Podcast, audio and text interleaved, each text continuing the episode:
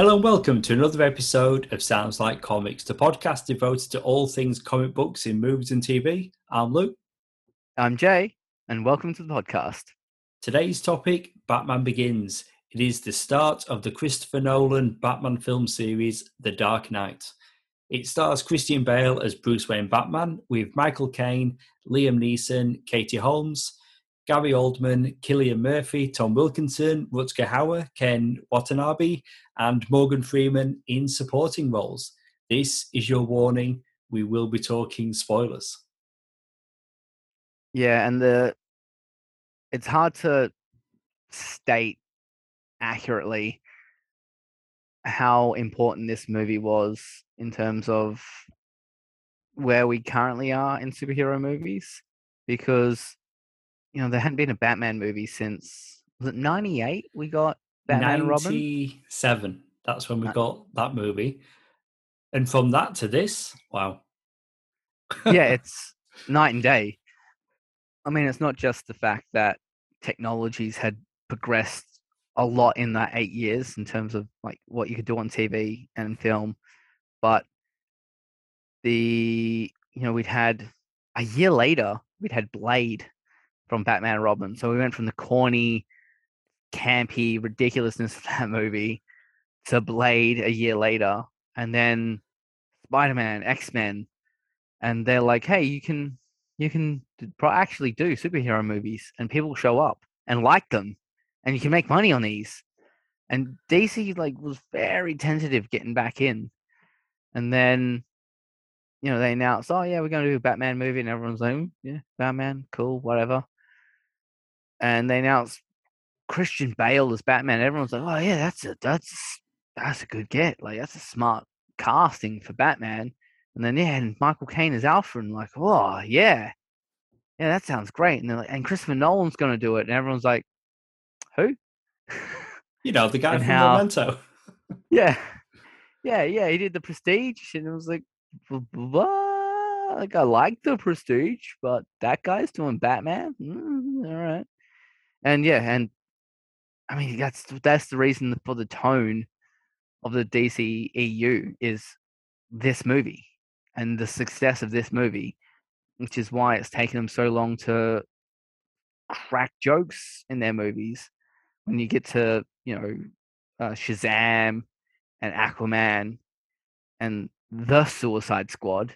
You know, that's like the reason why the Snyder movies specifically were so like was because this movie was so good, as were the other Nolan movies, and the m- amount of money they made and how people responded to them, and yeah, and so many things this movie did um, oh, so many. I mean, this movie were mentioned a couple of times when we did our review of the Tim Story Fantastic Four movie. Yeah. The fact that that movie and this movie came out in the same year, I think months apart. Yeah. And you're right, the DCEU, we look at Man of Steel, Christopher Nolan's name is on that. Yeah. And apparently at one time they were wanting the Christian Bale Batman to be the Batman in that universe but it only ended up being three films. And I'm saying only a classic trilogy. yeah. But yeah, darker in tone. DC films have lightened over time. But what's worth noting about this movie is that it pretty much is a reboot. Yeah. The world we live yeah, in now, most things are reboots and remakes. But going back to 2005, instead of doing Batman 5, a sequel to Batman and Robin, they did the whole thing. You know, apparently the producers of Bond, their inspiration for Casino Royale and casting Daniel Craig was Batman Begins. Yeah, I remember seen, that time. They'd seen what they'd done with this film and thought, let's let's also do that. I mean, I'm not yeah, saying that Die Another Day was as bad as Batman and Robin. Yeah, no, it, which it wasn't. It's just the fact that they had uh, recently reacquired the rights to Casino Royale, which had been licensed separately. And they're like, yeah, you know what? We've just continued on with these things for decades. And I don't know if anyone actually knows how James Bond became James Bond. And it's just look and look how well it worked for Daniel Craig. I mean, his Bond movies are fantastic. Um, I'm you know we're both really looking forward to No Time to Die. Um, but yeah, and again, like I said, that's all. That's thanks in very large part to how good this reboot was. Um, to being more realistic. You know, that's why Craig basically doesn't use gadgets in his Bond movies.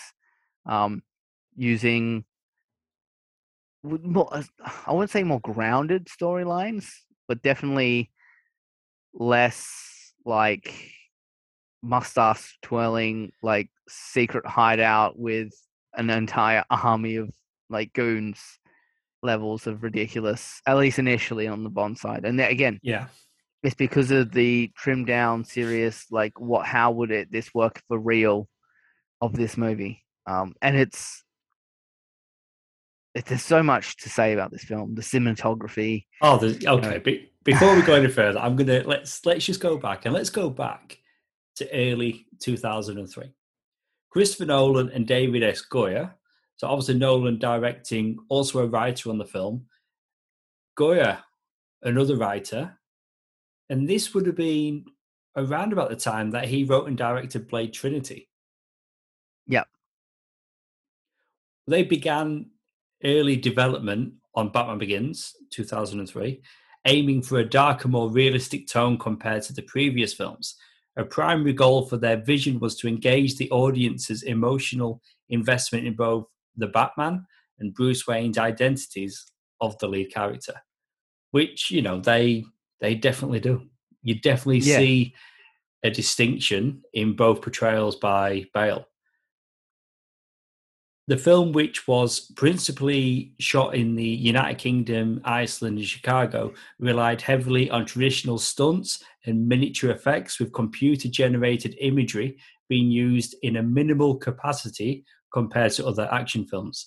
And comic book storylines such as The Man Who Falls, Batman Year One, and Batman The Long Halloween served as inspiration we're talking budget before. It grossed over 48 million in its opening weekend in North America, eventually grossing over 373 million worldwide. The film was met with largely positive reviews, with praise for the tone, Bale's performance, action sequences, score, direction, and the emotional weight compared to previous Batman films. I mean, this film was doing so much more compared to those other ones, and just like most people, 89 Batman and Batman Returns, excellent. Love those movies. And there is things to like about Forever and kind of Batman and Robin. But this film, it's it's doing so much more with the character. And and I just I've loved watching it for that. You know, I said the box office so 373.6 million. The budget, 150 million. That's how yeah. much they put into it, and obviously it was a, a big hit for them. Yeah, which is crazy because I would have sworn they made more on the worldwide box office for this film because they made so much more money on the sequels. I mean, I guess once people had seen this, like, no, no, no, seriously, you have to watch this Batman movie. It's incredible. And it must have been, uh, they must have made that again on home media release. But I mean, yes, they've certainly continued to make money on it. I mean, Dark Knight, Heath Ledger as the Joker. That that's the movie most people go to when talking about this trilogy of films. They they cite that movie as being the best and everything else. Whereas this film, so that's you know, again, it, it did well at the box office. But that list of praise I just went through, like critically, this movie was so well received. Warner Brothers was still, you know, in a position to let's yeah, let's do more and let's spend a little bit more. And you know, they got rewarded for it because audiences came in masses to those sequels. But this first film, I agree with you. I would have thought that the box office would have been higher because I'm pretty sure Superman Returns financially was more successful than this film. Yeah, um, and that never got a sequel. No, it, it, it never did. a one and done for Brandon Routh Yeah, Um, and you know, talking about the production methods of this, um, Christopher Nolan insisted on using a camera with film, traditional film, rather than going to a fully digital camera, which, in terms of getting these movies scaled up for 4K, was a godsend. I'm not sure if anyone is aware, but George Lucas went for fully digital cameras for the Star Wars prequels, with thinking he was future proofing them, which it made the digital effects better. It made it run better in the cinemas of the era.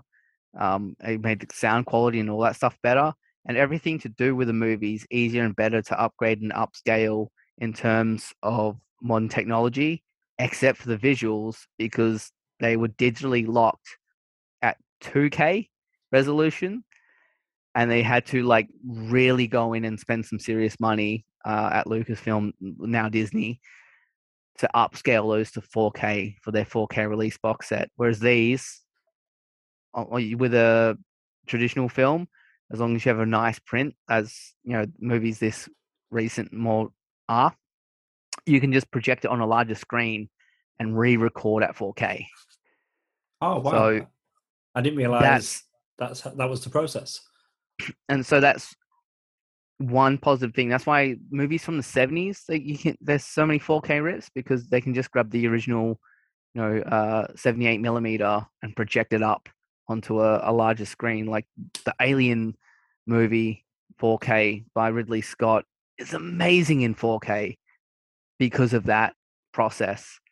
Um, and the, the the miniatures. I watched I watched a YouTube channel by Corridor Crew and they do a series called VFX Reacts. And they recently had Seth Rogen on. Uh, we've discussed this previously, and he, like you and I, and a lot of people I speak to, love older movies, especially the ones that use miniatures. And he said he's gone to bat on every single one of the movies he's been involved with that requires special effects and said, I want to use miniatures. And the studio always that's the one thing they bounce back on. They're like, we're not using miniatures. And he's like, and uh, he's they're like, why? And there's like, that's old technology. It's stupid. No one uses that, and also it's too expensive, um, which is the actual real reason. It is part of the reason, like in that the fact they have this old this idea that old effects are outdated effects, regardless of how high the quality is um, and why things like that age so well compared to especially old digital effects. And his response is always, but you allow like Steven Spielberg and Christopher Nolan to use them. And again, a studio exec will hit back, yeah, but that's Christopher Nolan and Steven Spielberg. and again, like, so how Christopher Nolan got an okay to use miniatures on this film but you know, I I'm still wondering because he was not yet an established name. No, I think this because you mentioned the Prestige before. I'm pretty sure he did the Prestige after this because this movie is the first time that he'd worked with Michael Caine, and I'm pretty sure Michael Caine's in the Prestige as well, isn't he? He is, yeah. Yeah, Bale's in it as well, and Hugh Jackman. It's a good movie. And, David, good movie. I, and David Bowie. I just like to throw that out. right. yeah, that's true. But from this movie onwards, Michael Caine has appeared in every Nolan film. Yeah, that makes sense. I'm um, pretty sure but... this is number four. But I, yeah, I mean, he had made good movies, critically well received, but it wasn't exactly making big bank at the box office. Yeah. But they allowed him a lot of free free reign. I mean, I don't know to be honest like how the relationship started, like who went to who, but Warner Brothers clearly wanted him as director, and that's how he was able to get things like miniatures.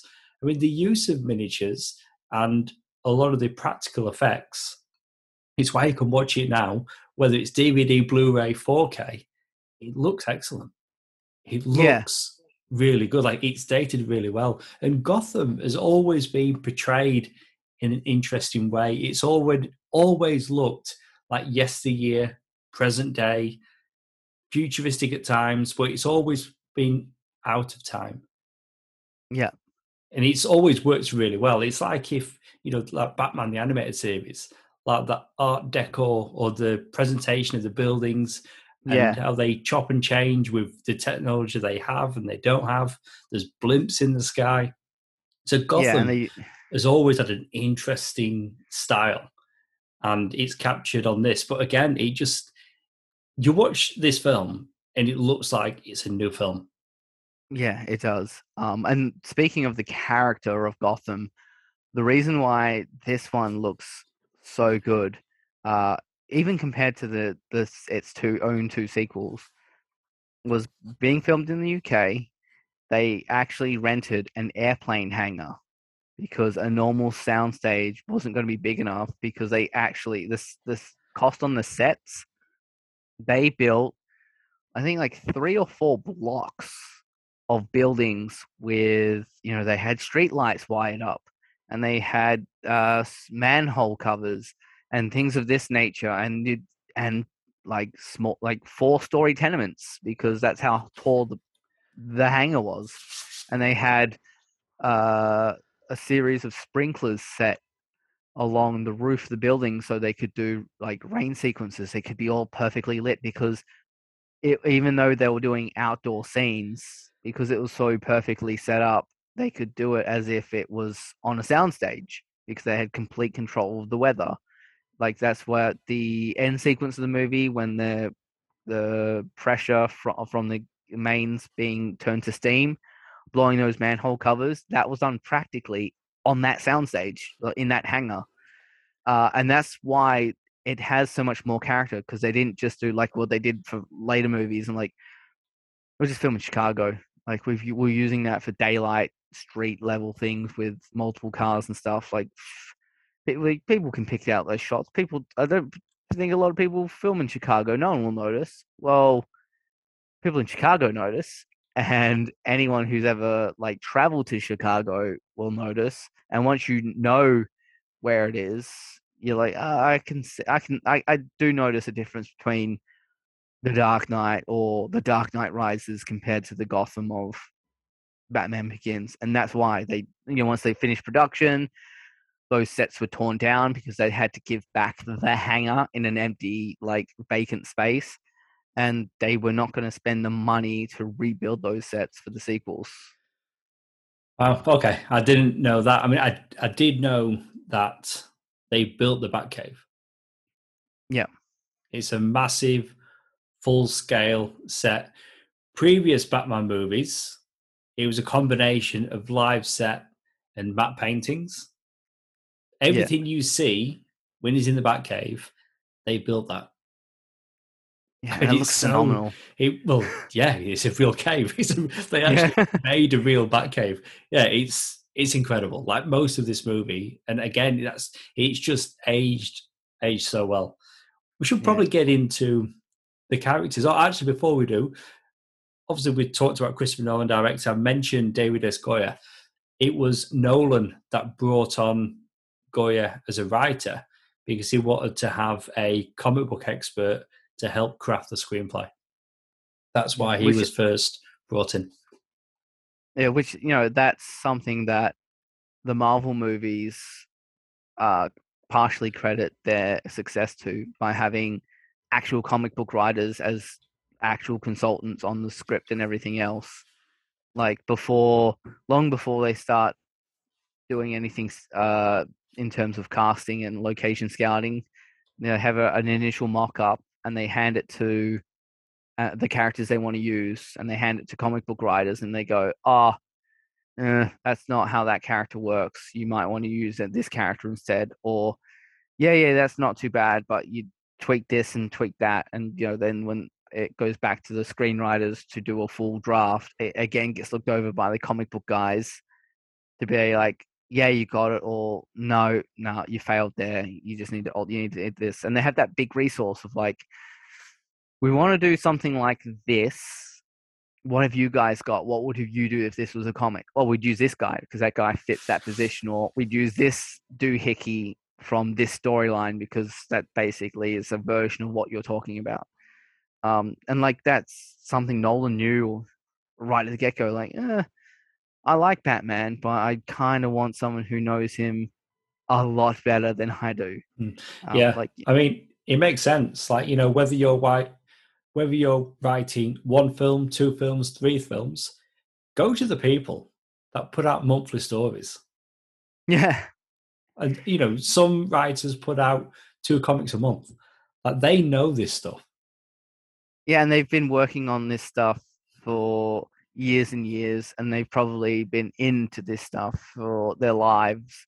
It's the same when you you're doing a movie based on an actual event. You talk to the people who were in the event and were the you know you're doing. Oh, I'm doing your your character. Well, we we need them represented. So can you please come on and consult and speak to our actor who is going to be playing you? Because those are the experts. Um, but yeah, it's so strange that it took like Hollywood that long to figure that one out. Um, the only real exception to that rule is the Batman series from the 60s. One of the people who they went to to write a few episodes was one of the, uh, it was Bill Finger. No, you're not Bill Finger. No, yeah, it was Bill Finger. Uh, he wrote the Eggman episode, or was it the uh, the King Pharaoh episode of this that series, which he basically just ate the comic book he'd written from it like ten years prior, because he did do a little bit of dabbling in TV writing at the time. But mm, that'd be interesting yeah. to, to go back and watch. I didn't didn't know that. Yeah. Christian Bale, Bruce Wayne, Batman before this, he made that film, The Machinist. Have you ever seen that? Yeah, I have, and It's he was film. Yeah, a skeleton wearing skin. he lost an insane amount of weight, and he wasn't quite at that weight at the time, but he, he was still wasn't back to his regular size when he was first auditioning for for the role of Batman. And they're like, Yeah. You, "You're not big enough. Like you need to go away." And he came back, and he was too big.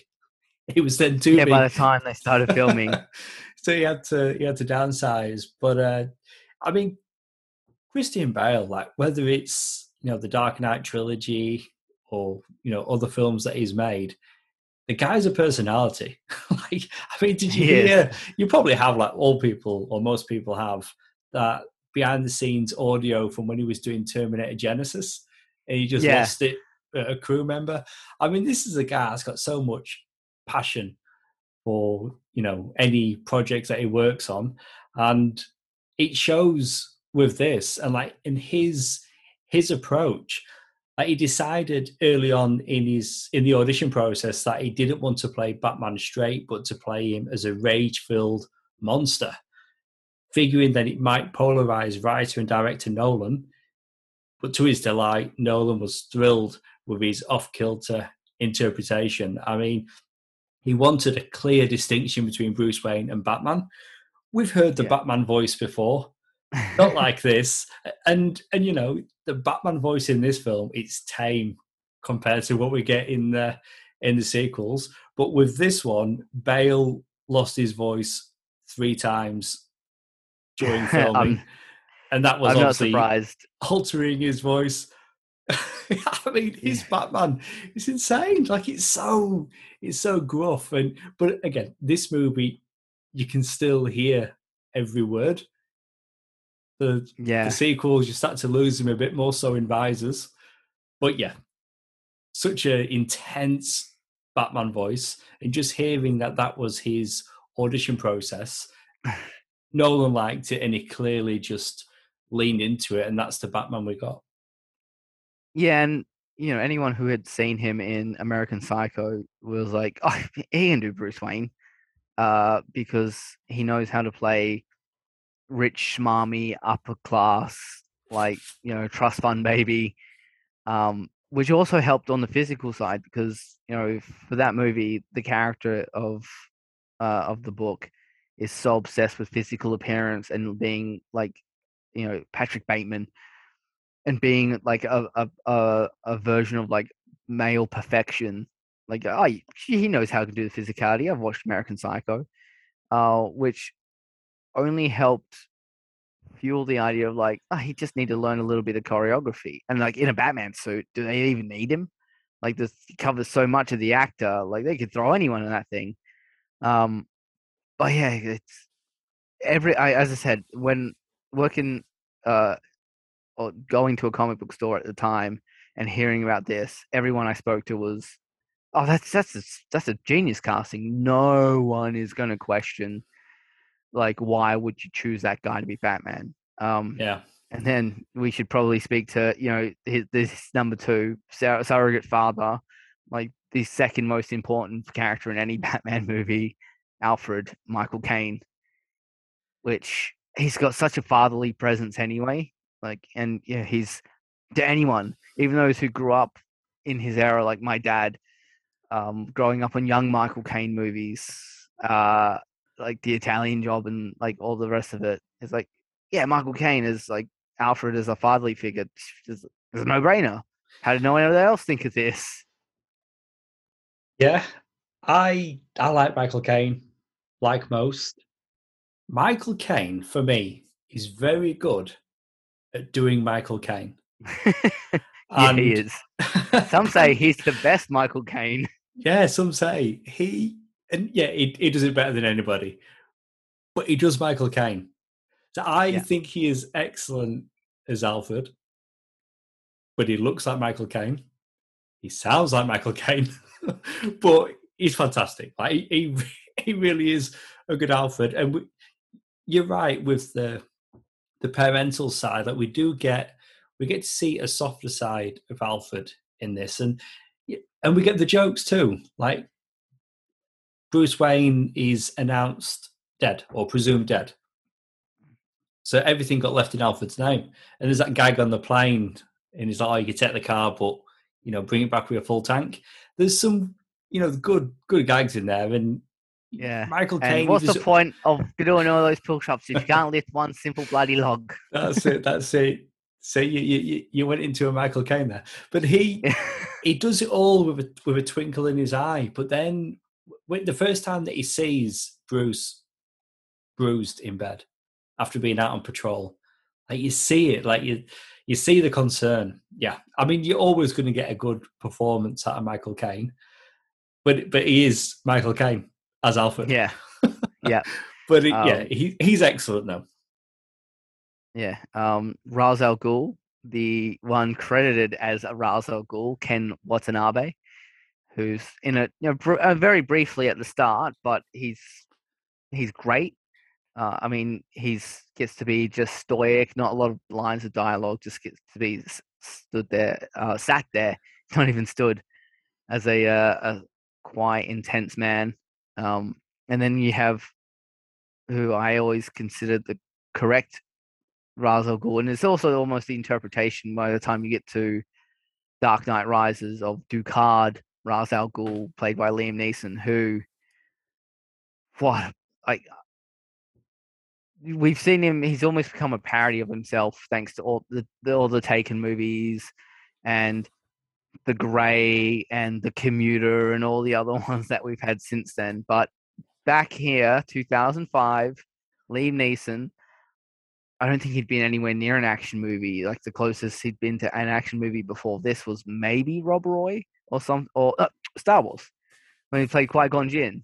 But that was it. And then he plays Ra's al Ghul, and you're like, perfect. And every every Yeah. line of dialogue, you know, everything he does, he's he's got even more screen presence than Christian Bale, and he needs to as well because once you put Christian Bale in that Batman suit, you better have a pretty strong uh, actor to go up against it. Yeah, and yeah, they definitely had it with Neeson. Like I read that a lot of the time he was having to crouch slightly because he was just too tall, Like, taller than Batman, taller than Yeah. the ninjas. So he had to crouch a little bit. You know the the bit where him and Bruce are on the ice. Yeah. In the training, the the ice was starting to crack. They'd finished filming for the day, and the very next day, the ice had gone. oh, So this is, um, you know, this is Nolan making a practical film. Like, you know, yeah, yeah. So he's, you know, if he could do it practically, he clearly did.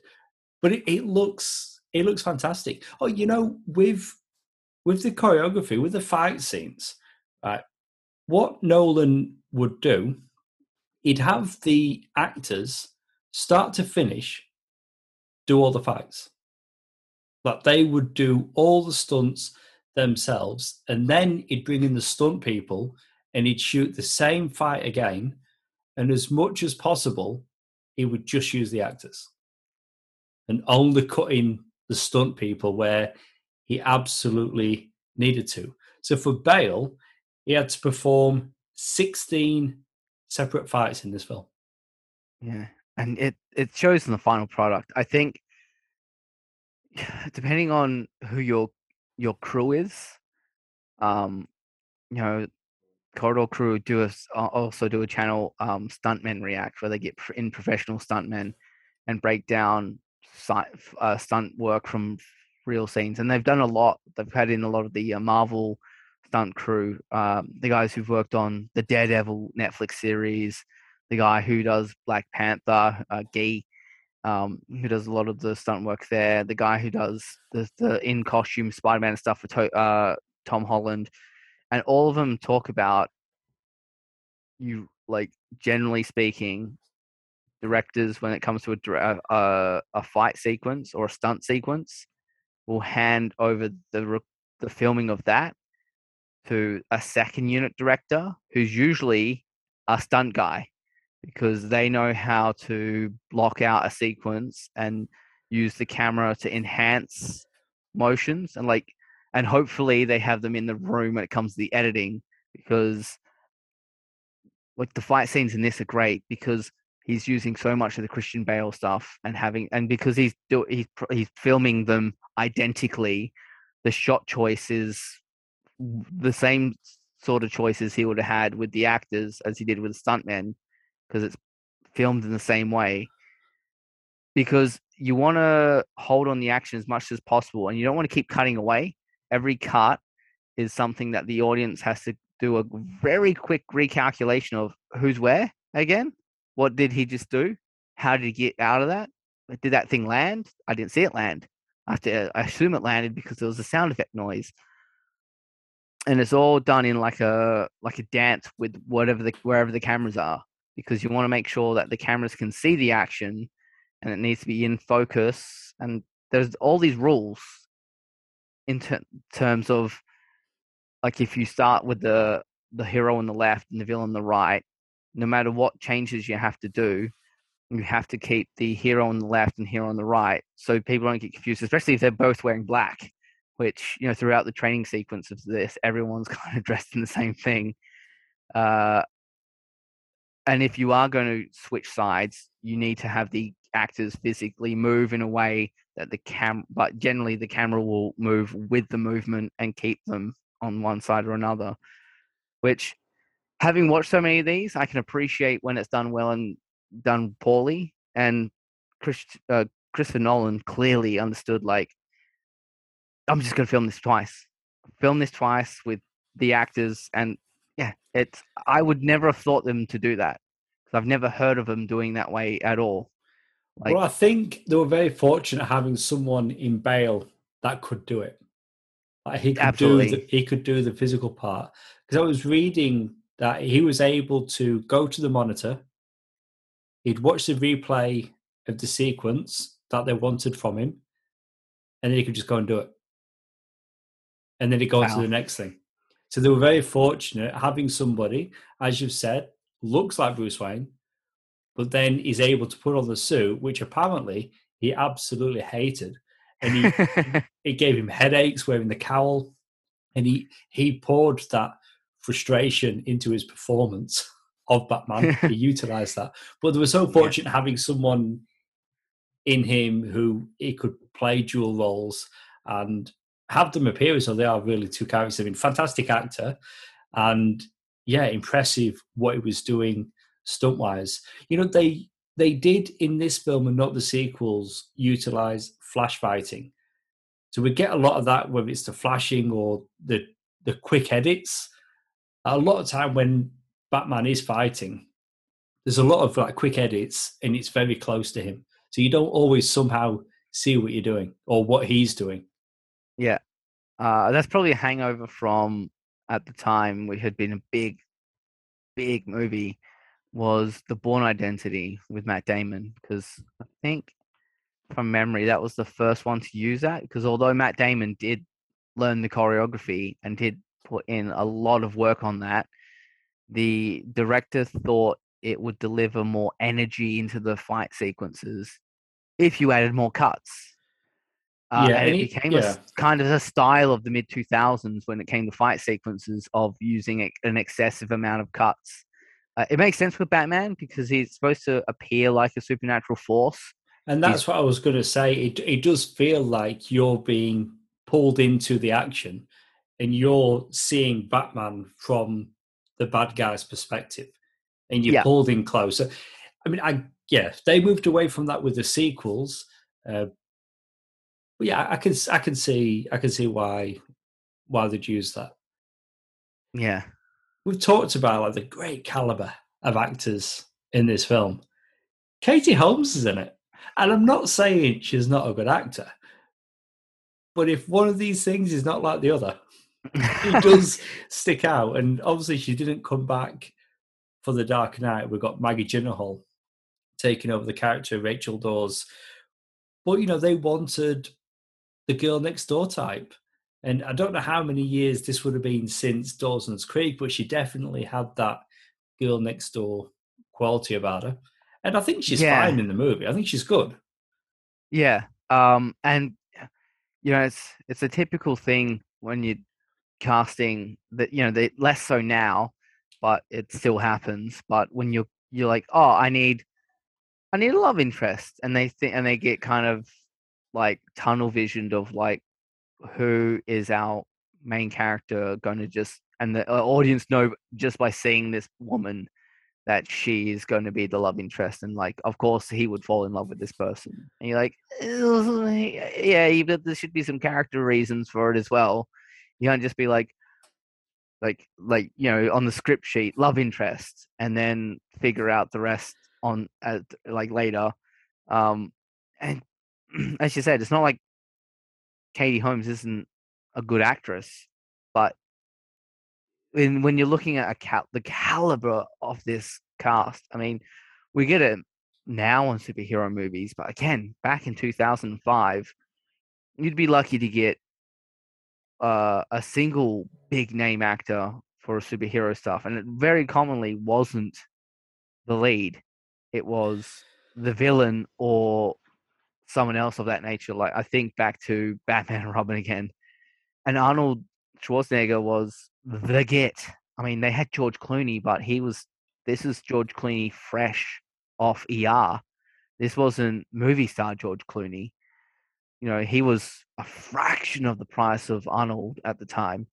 Uh, and you go look before that, you go Batman Forever. The money was spent on Jim Carrey and Tommy Lee Jones, not on Val Kilmer. Uh, and then uh, the two Michael Keaton movies, Jack Nicholson, huge get, and Michelle Pfeiffer and uh, De- uh, Danny, Danny DeVito. DeVito. Yeah. These will and Christopher Walken. That's where the money was spent. Again, on the villain side, not on the Yeah. hero side. It's a big difference, isn't it? this, yeah, it 'Cause in- because like In those Batman films, the Academy Award winners were the villains. Yeah, Now we've got Michael Caine, Morgan Freeman, yeah, Gary Oldman, you know, all these, you know, prestigious actors, but they're playing yeah, playing yeah. the good and the guys. and and the come ups like Cillian Murphy, uh, and you know people of that nature. Like, oh wow, like of course, of course, that's you went for. And in later movies, you know, jo- Joseph Gordon-Levitt for uh, Dark Knight Rises, like they and Christian Heath Ledger was, ex- you know, like he was kind of going going to be the next big thing from from Batman, uh, the Dark Knight. But yeah, like Christopher Nolan was like like yeah, you know, if you use like name actors, like quality actors, it's a lot easier to make a quality product people will pay money for. Yeah, that's it. Katie Holmes, though, she does have a good line in the movie, but she has more than a good line. But one in particular, it's not who you are underneath, it's what you do that defines you. And then, of course, towards the end of the movie, Bale or Batman repeats it back to her. and then she recognizes, "Hey, you're Bruce," and then he jumps off the rooftop. It's a great moment, and Yeah. and she Yeah. she sets up that scene with a line of dialogue. Yeah, and then you know, in in credit to the writers, she is like, uh, I don't, I'm don't care about how much corruption there is. I'm going to stick to my guns and like actually prosecute like the defense to the best of my ability, even if it means calling out the scumbag to his face and put me maybe in the harm's way.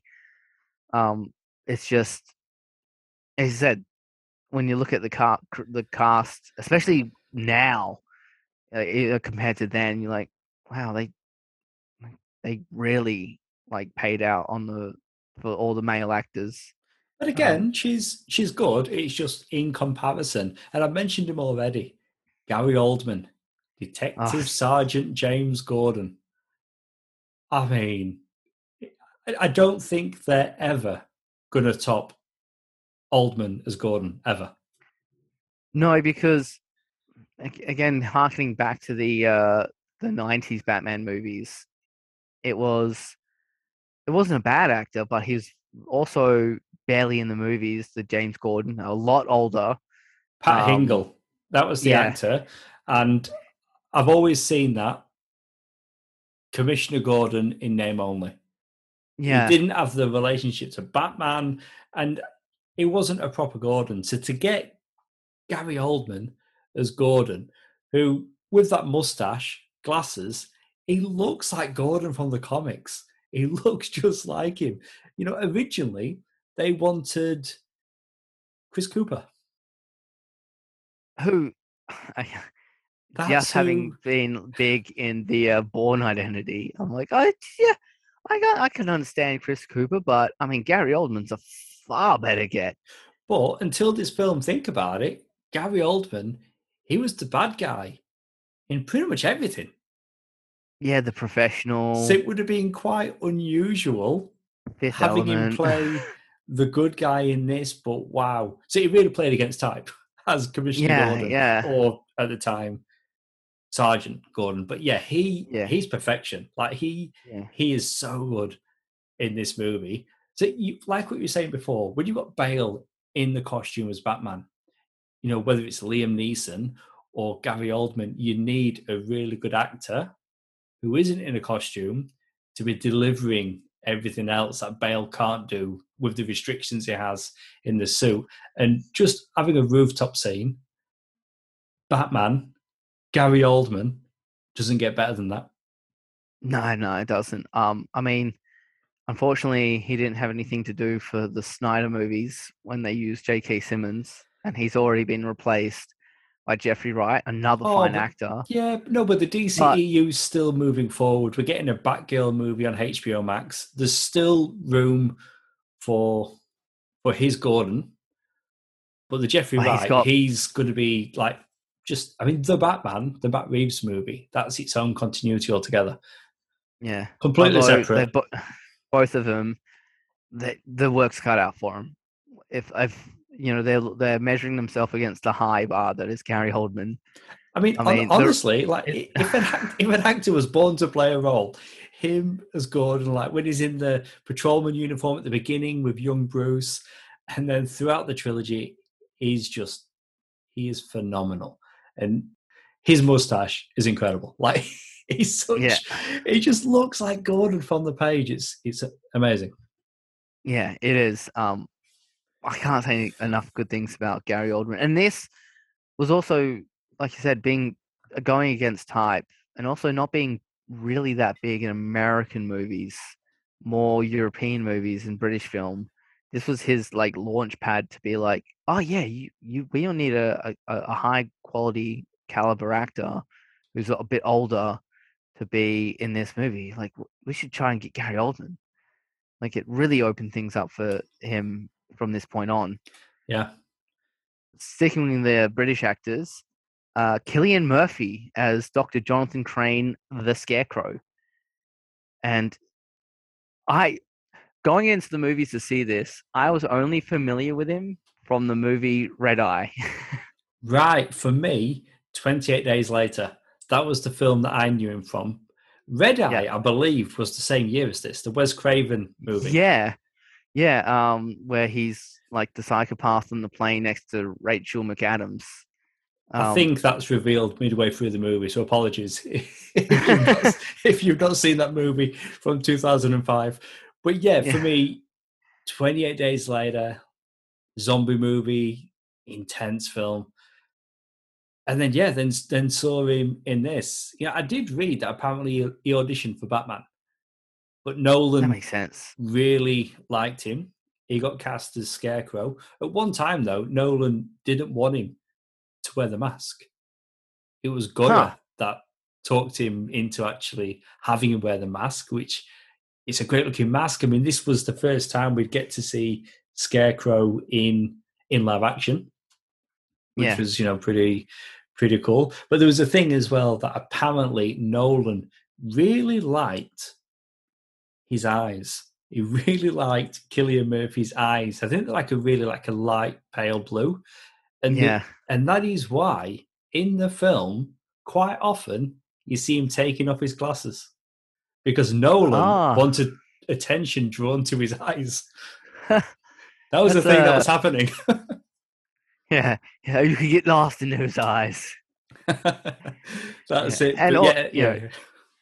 Like uh, Michael Caine has shown up in a lot of Nolan movies since this. And that's it. Yeah. Same with Tom. Yeah, Tom If Hardy you- as well. If he likes you, he'll keep bringing you back. That's yeah. the thing. Um, Tom Wilkinson, Carmine Falcone. Wow. He is so good in this. And, you know, we're talking about where had we seen these actors before? For me, the full Monty is in yeah, that. same. is, Yeah, I couldn't name. I couldn't name another. I, I couldn't name another movie that Tom Wilkinson was in other than these two.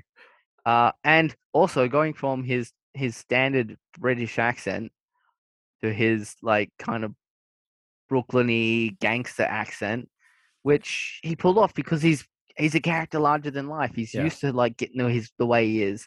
Like uh, the opening scene when you're seeing young Bruce in his bar, like it, approaching him like you just killed John Joe Chill, and I um I'm showing you that I'm not afraid of you. You know he's he's big and he's aggressive and Mm, and he's that sort of stuff. And then after he Bruce gets dragged away, he looks he's just he's back in his chair and he's comfortable. And he just gives a look around, like making sure no one's trying to give him the eyes, like like like I'm top dog. Like don't look at me. Like like I'll like you can be next. Yeah. Yeah, he, he handles it so well. He absolutely commands that scene. And then later on at the docks, when he's strung up on the on the light, and it's the first bat signal that we that we get to see. It's pretty cool. Later on, when they get an actual bat signal, what Gordon says something on the lines of like, you know, I couldn't find a mob boss, or there was Yeah. no mob bosses lying around. This will have to do Yeah, but yeah, Wilkinson is is so good in this. That sequence in the docks when you first see Batman appear and the goons are looking around, it's nighttime. So well done. It is so Yeah. well done. And there's that bit where the guy goes, Where are you? And he's hanging upside down. I'm here. And the scream. Ah, it's it's Yeah. brilliant. and the sound is really cranked up there. Like when you're hearing like the woof, woof and the bass, it really like makes you f- kind of start to feel a bit like, Ugh, I don't like Yeah. this. It's so Like it's loud. it's so well done. Like it has him appear like a creature of the night, and I'm pretty sure in that scene we see maybe the only use of a batarang. It's not something that's featured in the Nolan films, I think, outside of this one. And what I'll say about the batarangs, and we see it earlier on when they're putting the suit together, and he's filing them off and he's making the shape tiny, so tiny. They are so tiny. Also, like they are very stabby looking. Like in the comics, they're always kind of like depending on who you who he's fighting, they always kind of depict him as something blunt that's used as a knockout weapon. Or but these are like no no no I'm I'm basically throwing knives at you. Yeah, it's yeah. You know, I do like that whole sequence where you actually get to see him and Alfred putting the suit together. like Yeah. ordering different parts from different companies and different sub companies and making the purchases, getting things in bulk. Ah, it, Yeah, I really, yeah, I I really like that. You know, much of Batman's gear and apparel, including his cape and suit, is actually based on real life military technology. Yeah, I guess they um, kind of reference that in the film as well, but it'd be too expensive to to mass produce. I like that they've gone for that real world approach, but at the same time they've given us a bat suit. But at the same time, he's still got that issue that other Batmen had. He can't really turn his head, can he? His neck's no, stiff. but it's not yeah, 'cause- until the Dark Knight where the essential it looks more like a, like a bike helmet. And yeah, and that was a big design thing that they learned from this movie, which they, they if they had talked to previous directors and actors, would have known like, oh yeah, when you put that cowl on, you you turn and it just like peels off your face, so you end up having to like turn your whole body. But it's always it's always worked for the character because Batman's meant to be odd. He's a Yeah. guy dressed as a bat. So his movements have always been a little bit off. Like we get it when Rachel's been poisoned and he's racing in the Batmobile to the cave and and he's he just he's turning to look at her like you know he's like shouting Rachel and I mean the car is ridiculous. I mean it, it's Yeah. a tank. There's that great bit where the police officer is in his car and he's like, you know, can you give me a description? What does it look like? And the tumbler passes him by. Okay, got it. Yeah, yeah, he's in a black tank. and that was great earlier. Like we've not mentioned Morgan Freeman yet, or not actually spoken about him properly as Lucius Fox, and all the interactions that him and Bruce have, and with the with the tank or the tumbler, and he's like, "Does it come in black?" You're like, yes. Yeah, It's. I enjoyed every time I watch this. It's it's such a joy because that first Michael Keaton movie, it was already Batman. We'd not had a live action origin really until this movie, and it was just handled handled so well. yeah. Um, and also with the tumbler, this was this was an experimental, like full size, full scale, custom built uh vehicle. Like the suspension on the front of it, that was I mean, they go, Oh, we kind of really want to keep that open. We don't want to have a like you just grab some car off the lot and like chop and change it a little bit. Like we really, you know, look at the model, like the way we figured this out, like we kind of really want this. And the company had to figure it out. And you know, it are you like, oh, we need it to have a these we want it's we need to have two or three versions. One that has cockpit that actually does big opening up things that's not practical, and one that has to drive around. Then they have the ones that drive around, and like they go, it could go fast. It could go that fast because you know we're driving these sequences at 80, 90 miles an hour um, for the chase sequences, and they thought it was going to break. They're like, it does need to last a movie, but it needs to be fast enough to do the chases. So when they prove it through an actual concrete barrier, they're like, oh, that that'll that'll wreck it. And nope, bash through, no problem. Bash through everything else. They go, you know, we we we drove this off ramps and throwing it through traffic and bashing other cars and like it was it was a tank like you know we didn't intend it to be that strong. We just intended it to look that way and be able to perform on the level we did. And you know it's it it became immediately iconic i think. I mean They my accidentally housemate they- has the uh, hot toys and it is ah, right. it's cool like all the little lights come on like that you see in the movie and it is cool in that meter long toy as it is when you're watching the film you're like oh i could do with one of those I was going to say they accidentally built a real Batmobile. Normally, Basically. film cars can't do what they do in the films, but the fact Yeah. that it's breaking through concrete. yeah like famously the tim burton batmobile my personal favorite batmobile uh as good as it looked you know that's all like custom fiberglassing over the top for the, the body shape on the wheelbase which was taken from a real car uh, using a real V8 engine, but because of the weight of all of the fiberglass, it couldn't go very fast, nor could it turn very well. It it became kind of an impractical. Even Car. in the film, it couldn't really turn. no. So that's but yeah, like but they they look so cool and everyone's It like does. who cares, who, cares, who cares if it can't drive like a car? It looks Still, still my favorite. You know, the Tumbler fits this movie, looks great, but it's not the best looking Batmobile. It does. It's more of a tank than a than a Batmobile, but it does Yeah. work really well. And you mentioned the Hot Toys. They're about to release a Lego Tumbler. You know, like they did the Batmobile from '89. Well, they're doing a Yeah. Lego one for this. That'll be cool. It's a lot of pieces. Yeah. But Morgan Freeman is in it. Yes. He's Lucius. First time we get that character in live action. We'd had him in the comics, in animation before. And it's Morgan Freeman. What more can you or do you need to say? He Yeah. is absolutely fantastic. I mean, the, the scene where where Bruce wakes up and he'd been exposed to Crane's gas, and you've got in a scene Christian Bale stood at his bedside. You've got Michael Caine, and you've also got Morgan Freeman. That is a lot of talent on screen, and It I is, love and they- the banter between Lucius and Alfred.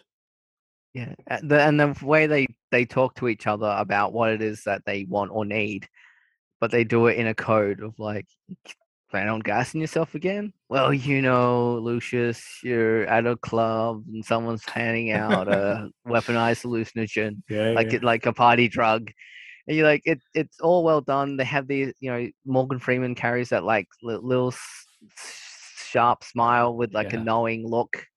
Like he's he's utter perfection so like, well like done. so much of the cast like Yeah. like to the point of if oh, oh more likely when they need to recast a Lucius Fox for one of these movies like they are really gonna have a hard time yeah, competing against I mean, they- Morgan Freeman they did it on TV on the the show Gotham. They had a, a young Lucius Fox on that. Lucius is dead in the Arrowverse, and it's his son, yeah Luke Fox. yeah who do, also does a really great job but he's he's not carrying the kind of uh, gravitas of someone of what you'd expect like you know someone of a, a higher age like lucius like morgan freeman who's worked for a company long enough to be high up in that company with that amount of experience and intelligence that would come with it um and yeah, you, i Yeah. mean Yeah, i no, could I think of some I actors agree, who yeah. you might be able to get but you're talking the same sort of like age and expense But it's like of we're talking morgan about freeman with Gary Oldman. It's like they've peaked. They've cast the best Commissioner Gunn. yeah They've peaked with Lucius. Like they've done it. you know, they've yeah, so good. What do you need it for, Mister Wayne? Splunking.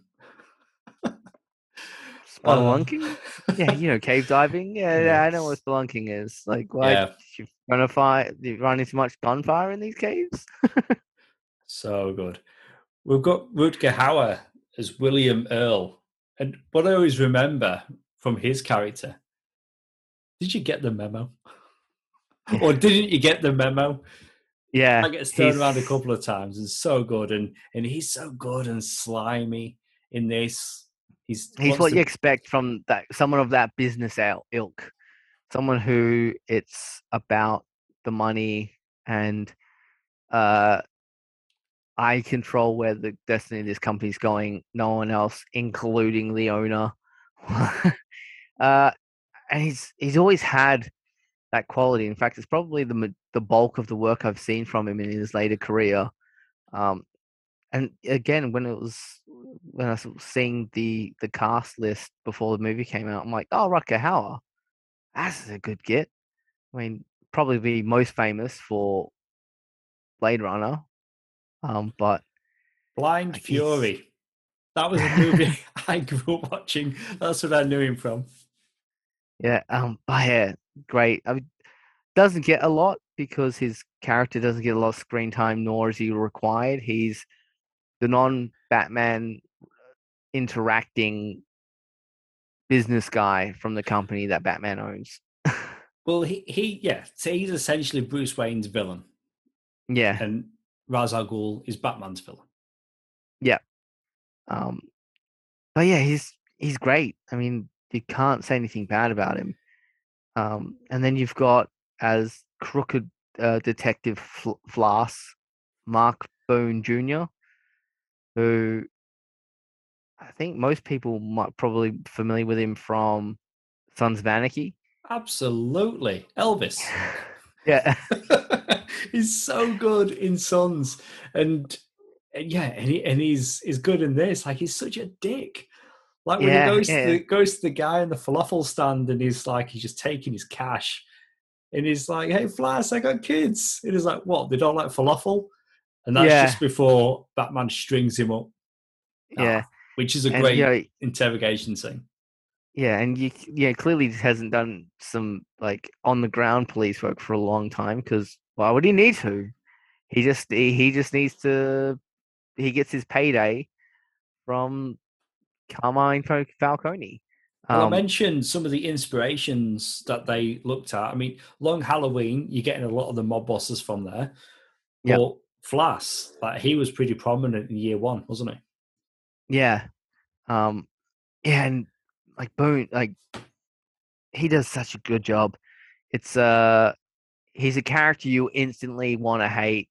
Like he's like, oh, he's a crooked cop, and you're like, ah, I can see this guy being a crooked cop. In fact, I'd be I'd I'd be hard pressed to see him as a, a cop who was on the level. Ever, yeah, ever. yeah, yeah, like yeah, it's like the only reason is he is because he gets a pension that he wouldn't get as a cop as a out and out criminal. Um, but yeah, it's yeah, great casting. Um, also in season one and two of The Mandalorian as like a go between for the Mandalorian on hiring for like for work. Um, was it season one and two? No, it was just season one in the the heist episode of episode six of season one. But I don't, I don't remember him from that. Is he, is he playing a humanoid or is he? yeah, yeah, he's just he just looks like himself. Huh. Uh, he meets Mando, and he he just the guy goes, "This is the job. You go with this guy, this guy, this guy," and they all fly off, and he stays on his little space station that Okay. gets blown up at the end. I don't but, um, remember yeah. him from that. Nice to see he's still working, but yeah, he's great in this. It really is. And back when I first watched this, I should say as well, I went to the midnight screening of this film, and it was incredible. It was it was such a good time. Me and the mates went to watch it. It was yeah, so good. And it wasn't until later viewings that I even noticed Victor Zsasz, even though they say his name, even though you see that he's got the markings cut into his skin. Yeah, So I, yeah, for quite a few viewings, I missed this other DC villain that was in the movie, and he's played by Tim Booth. yeah. Um, and then there's a few more actors of note or characters of note. Thomas Wayne, played by Linus Roach, who great job. I mean, I think that that he's been cast specifically to like when you slick back when you uh Christian Bale's hair and you slick back Roach's hair, you can see some similar features in terms of the face because he needs to look like a like they're related. Um, and he did the the like, why do we fall, Bruce? So we can learn to pick ourselves. His line delivery, he's Yeah, he really is the anchor point in all the scenes he's in. Obviously, he's not having to act directly opposite Christian Bale.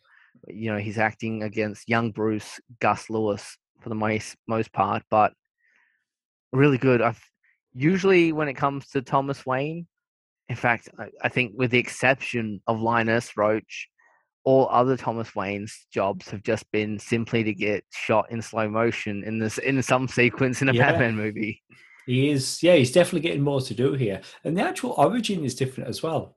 Like they'd not just been to see Zorro at the movies, Yeah, they'd seen an opera where featuring bats. yeah, Bruce was reminded the fast movements, the bats, and when he fell into the well at the beginning of the movie. So that was a big change that they went. Apparently, Nolan didn't want that association with Zorro and wanted to lean more into the bats. Yeah, um, which makes sense. You know, he, it is something he keeps for the character of like he has a fear of bats even as an adult. It's when he's training with the League of Shadows. It's bats that come to him as his fear, not a guy with a gun or anything of that nature. It's the bats because that's too that's a lot more primal than like the flash of a gun. Um, but yeah, it's and they don't fetishize the pearls either, which is something I've always like appreciated for Christopher Nolan because it is you watch any sequence of the death of the Waynes in any film, and the, they, they really, yeah, they really zone in on the pearls in that one. Yeah, yeah, slow motion as you watch them hit bead by bead into a wet street. Like, yeah, and he's like, no, it it was quick. That's why there was like no way to react, and like he got away. Like, you know, tr- which traditionally, you know, like Joe Chill was something they brought out in the comics at some point, but you know, traditionally in Batman mythos, it was a random crime that had no solve, which the unanswered question of who was responsible for killing his parents is the Batman drive, but you don't need to. The fact that he can't get vengeance is enough for this, that he still feels the shame. And there's the Carmine Falcone thing of like, you don't know desperate. You don't know like ang- you don't know like uh that like what it is to be a criminal. You don't understand any of this stuff. You're always gonna fear it. And it's like it's a really smart and intelligently constructed uh reasoned out uh, psychological character motivation it throughout this whole film. Perfectly. And some have compared it to Doctor Strange's origin, but he goes off and he trains and he, he's not with the monks, but he's with the ninjas. Yeah, it's, it's a really it's a good setup. And then yeah, him giving that motivation and he needs to go and live as a criminal to understand them. Yeah, it's very, very well told in this. We've not talked about the music or the score at all, and it is incredible. Now, I can say now, like working composer, Hans Zimmer is my number one. I absolutely yeah. love Hans Zimmer, and wow, what he what he's giving us here. Because you know, going into this movie, we all love the Danny Elfman Batman theme. It's iconic. It was a big, it was big shoes to fill. I mean, they make jokes on on Family Guy of like John Williams, no, who have we got left? Danny Elfman, ah, but like Danny, that that Batman theme that Danny Elfman came up with, which for those who watched the Batman animated cartoon as well, I mean, the opening theme sequence of that, although worked on further by the show's composer, who was also brilliant. That was as iconic for Batman as yeah. the John Williams theme is for Superman. And that was it. That, like, you know, we we talked about Superman Returns already. John Ottman yeah. was the composer on that film, but it was pretty much just using the John Williams music. Like that's essentially what we mainly got for that. Yeah, they, retooled with the orchestra to fit the emotional scenes that did not feature Superman. Yeah. And yeah, so those are the sort of shoes that Hans Zimmer had to fill. And not just and Hans Zimmer. In, we've also got James Newton Howard, and it was Hans, it was his idea to bring on James Newton Howard. And the idea is that they were going to be scoring a film with a character who had a dual personality. So you'd have tracks where one composer would be doing Batman, the other one would be doing Bruce Wayne, and kind of meshing the two. So like it sounds like two composers because it's two sides of one person's personality. Such an interesting approach. And I didn't realize at first, right, that every every track title is named after a type of bat. Ah. I never knew that. So I remember like first time I was looking at the track listing on the back of the CD and I'm like, what is this? But if you look at tracks four to nine, it actually spells out Batman. It's pretty. Yeah, the ones at Murcielago. really clever. Yes, yeah. it, it's great. I absolutely love it. And like my enjoyment of Man of Steel went up with my enjoyment of the score. And, you know, a good score can add so much to a movie. And it really does with this. Like the opening, like you get the Warner Brothers logo, the DC logo, and then you've got the running. Later, you've got like the bats flying. You can kind of see the bat symbol, and everything's just fast moving, and the music just Has that quick Yeah. as it like uh, as as the bats form into the bat symbol. That's when you first get your your horn of the it. it- genius. It's brilliant. Like, Honestly, it is. It is brilliant. Like I absolutely love it, and and the scores for Dark Knight and Rises are both excellent, also. But this Yeah. is the favorite. This this is so good. I remember like just reading about their approach to like the Joker's theme, and obviously in the Dark Knight, and the way that they prepared the music is they purposely wrote it in a way that you that you should never do it that way because it doesn't sound right. It doesn't play right. They'd use instruments together that you wouldn't normally put together because it's too jarring. It doesn't off flow. kilter. Like Off the kilter, that's it. Oh, the violin strings. So I love it. So I mean, what do we have here? So we've got like one of the best directors working today. Like also one of the writers on the film. We've got David S. Goyer. We've got this great caliber of actors. The approach to the filmmaking, the miniatures, the, the stunt work, Yeah, practical then- sets. all of that. And then you've got two composers like working so well together. I mean, wow.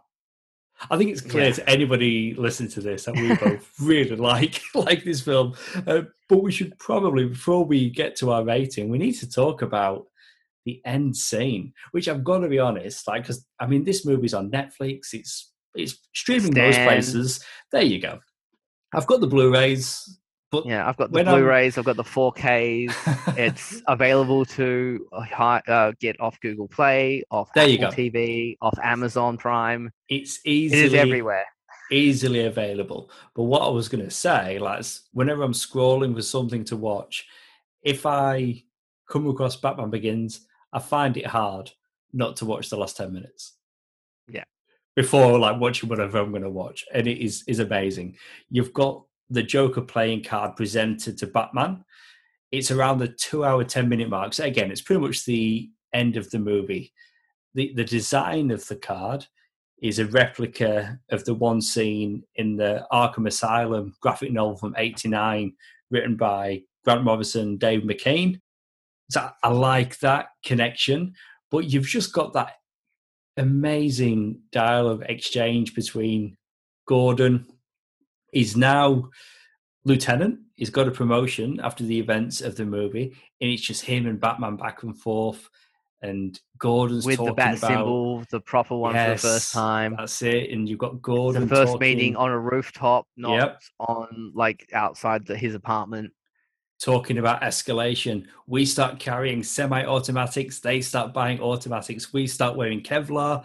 They buy armor-piercing rounds. You're jumping from rooftops. And is that take this guy for example?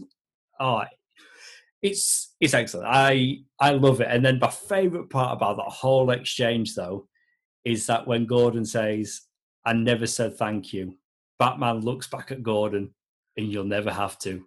You get that thumping Batman theme again, and Batman just jumps off the rooftop. Mm. The funny End the thing movie. about that sequence is that was just supposed to be an Easter egg. Really? Nolan hadn't figured out what he was going to do for the second movie yet, um, and didn't want to do the Joker. You know, he was fairly adamant that for all of his Batman movies, should he be able to get to do more, uh, based on what he hoped would be success for this one, he could use villains like the Marc Webb Spider-Man movies that hadn't previously yet been used. And he was like, no, no, no, Jack Nicholson. Jack Nicholson was the Joker. Like, I'm not going to try and outdo Jack Nicholson. I just thought it would be fun. I, I knew fans would get a kick. And he was, you know, looking to go elsewhere, but hadn't made it. But once he put that in there, and the the I, the people online going nuts for it, the studio execs were like, "Oh, so like who are you going to get as a Joker?" And it was kind of probably the one decision taken out of his hands, just because of that little Easter egg of like, do you have to use the Joker? You can't end a movie like that and not deliver on that promise in your next one. Like you've you've uh, you've consciously or not, made a, an agreement with the audience that if you come back again, we will give you what we promised. Um, but yeah, that's it. It, it. it was never supposed to be a Joker in the sequel. It was never supposed to be Heath Ledger. It was going to be some other person like a Mister, not a Mister Freeze, Kazani, but some yet unknown. Because yeah, Batman has so many villains, Oh, so, so many, many, yet yeah. yet to see on screen, and that was the idea of like, you know, they've, they've got all these villains I could use. Like, why would I, he, you know, hem myself in with the most well known? yeah. uh, especially one that has been played by an Academy Award winning Jack Nicholson. Yeah, I'm glad they did. I'm glad they. I mean, The Dark Knight is a whole other conversation, but I'm so glad they ended the movie the way that they did because the tease is brilliant. Like, I remember again that midnight screening, and it was amazing because I didn't know what we were going to get with this movie, and just I didn't expect a tease for the Joker, which was great. But the the best thing about that, it is the it's just Gary Oldman, Bale as Batman, talking on the rooftop. It's brilliant. And and just the line, I never said thank you, and you'll never have to. Perfect. Yeah. It is it is perfect because it's like in that quick exchange, that is their relationship. Yeah, one hundred percent. I absolutely love it. And on that, if you're gonna rate this movie out of five, Uh, th- I'm not going to beat around the bush. For me, this is a perfect film, a specifically a perfect Batman film. Um, five out of five. I have always said, and I will always say, for me, this is the best Batman film, bar none. And that's because, as good as the sequel is, The Dark Knight, that is that always comes across to me as a Joker film more than it is a Batman film. And this is the most comics accurate Batman film that we've had. He's having to be a detective. He's having to be outthink. Uh, it. He ha- you know he has a cave like in the Dark Knight. He doesn't have a cave.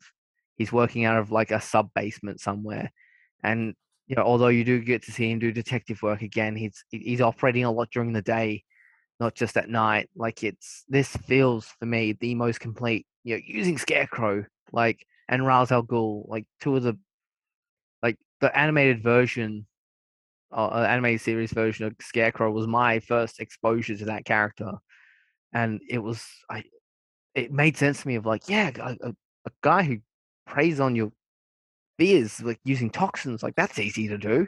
Like i mean if you're not prepared for a psychotropic drug i'm sure like that's the first thing that pops up me not being the type to experiment like batman would at a nightclub.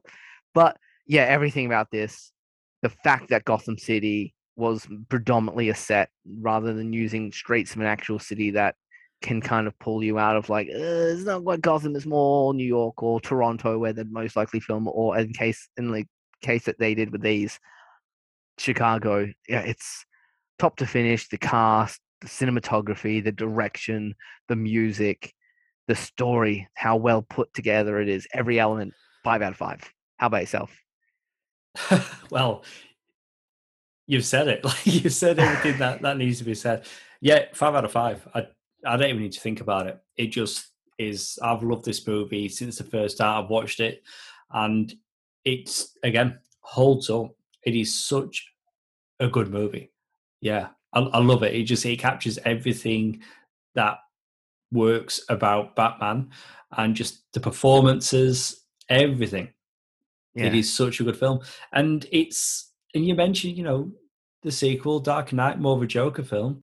This was the first movie really that was a Batman film, actually about Batman. It wasn't playing second or third fiddle to other villains with famous actors playing them. So this is a Batman film through and through, and it's a great origin film. One of the best Yeah. superhero origin films. Yeah, and we're talking about runtime. This goes for, as you said, about I think it's two hours and nineteen minutes as it shows on Netflix, and it's also the best paced and the shortest of the Nolan movies. Like they only get longer from here. Like as good as the Dark Knight is, on rewatches it does get a bit long in the tooth, and then Dark Knight Rises is even longer again. Like this is what makes this one the most rewatchable for me, or at least contributes to it. The fact that I don't get to like the two and a half hour mark and start thinking like, oh man, I've been here for a while. Like, where are we? How much time has gone past? I never ever on any of my rewatches have thought that about this. Where even as good as its sequels are, it they I do feel that. I remember, I think it was my second viewing of the cinema for Bat, Dark Knight Rises. Like I was in the recliner in the cinema, and by the end of that movie, my calves hurt from being resting on the, the the footrest. I was like, oh god, I need to put my legs down. I need to stretch. I've been sat here for so long. Um, yeah, like if you if you haven't watched this movie, like it is the very high bar of which all future Batman movies must live up to. Um, yeah. I'm I I think you know we've touched on it briefly, but the Matt Reeves uh, Robert Pattinson film looks like it has a lot of promise, but I mean, it, you are really you have your competition set out for you with this yeah. one. Yeah, I'm I'm interested, and I want to see the Matt Reeves movie, and that's not just a movie; that's a trilogy with multiple tie-in TV series. Yeah, so we'll have to wait and see what that's going to be. But yes, this movie, an easy, easy five out of five. Yeah. Well, that's it for our episode all about Batman Begins. If you would like to contact us about this episode or suggest a topic for an upcoming episode, you can find us on Facebook as Sounds Like Comics Podcast. You've been listening to Luke and Jay, the guys from Sounds Like Comics. See you soon.